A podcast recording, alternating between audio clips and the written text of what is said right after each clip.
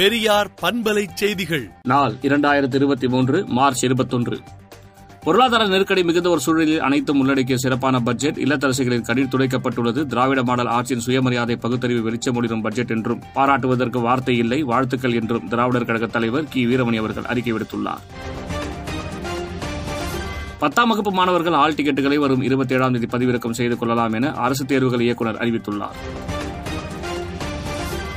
கேளம்பாக்கம் புறநகர் பேருந்து நிலையத்தை இன்னும் ஒன்றரை மாதத்திற்குள் முதலமைச்சர் மு க ஸ்டாலின் பொதுமக்கள் பயன்பாட்டுக்கு திறந்து வைப்பார் என்று அமைச்சர் தாமோ அன்பரசன் கூறியுள்ளார்.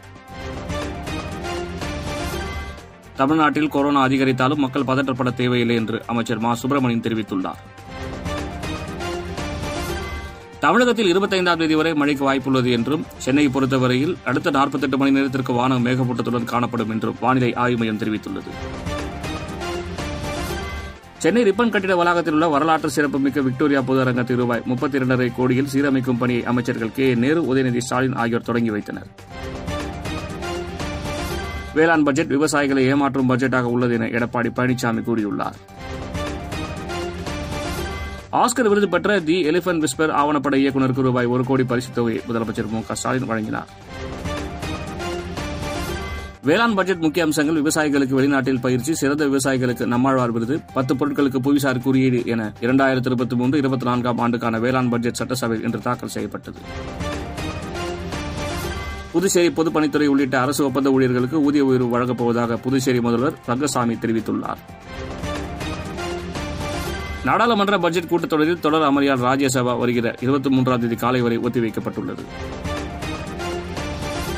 மேற்கு வங்காளத்திற்கு பட்ஜெட்டில் கூட எதுவும் அளிக்காத மத்திய அரசின் சர்வாதிகார போக்கை எதிர்த்து வருகிற இருபத்தொன்பது மற்றும் முப்பது ஆகிய நாட்களில் அம்பேத்கர் சிலை முன் போராட்டம் நடத்தப்படும் என முதலமைச்சர் மம்தா பானர்ஜி அறிவித்துள்ளார்.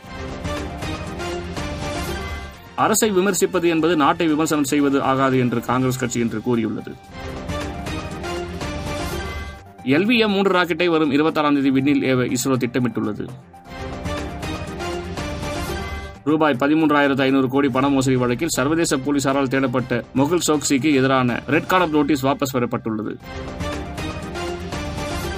இலங்கைக்கு ரூபாய் இருபத்தி நான்காயிரம் கோடி கடனுதவி வழங்க சர்வதேச நாணய நிதியம் ஒப்புதல் அளித்துள்ளது. ரஷ்யா போரை முன்னிட்டு உக்ரைனுக்கு ஆதரவாக இரண்டாயிரத்து எண்ணூற்று தொன்னூற்று ஒன்று புள்ளி தொன்னூற்று எட்டு கோடி மதிப்பிலான ஆயுதம் மற்றும் போர்க்கருவிகளை அமெரிக்கா அனுப்புகிறது. விடுதலை நாளேட்டை விடுதலை நாட்டியின் இணையதளத்தில் படியுங்கள். பெரியார் பண்பலை செய்திகளை நாள்தோறும் உங்கள் செல்பேசியிலேயே கேட்பதற்கு எட்டு ஒன்று இரண்டு நான்கு ஒன்று ஐந்து இரண்டு இரண்டு இரண்டு இரண்டு என்ற எண்ணுக்கு பெரியார் எஃப் நியூஸ் என்று வாட்ஸ்அப் மூலம் செய்தி அனுப்புங்கள்.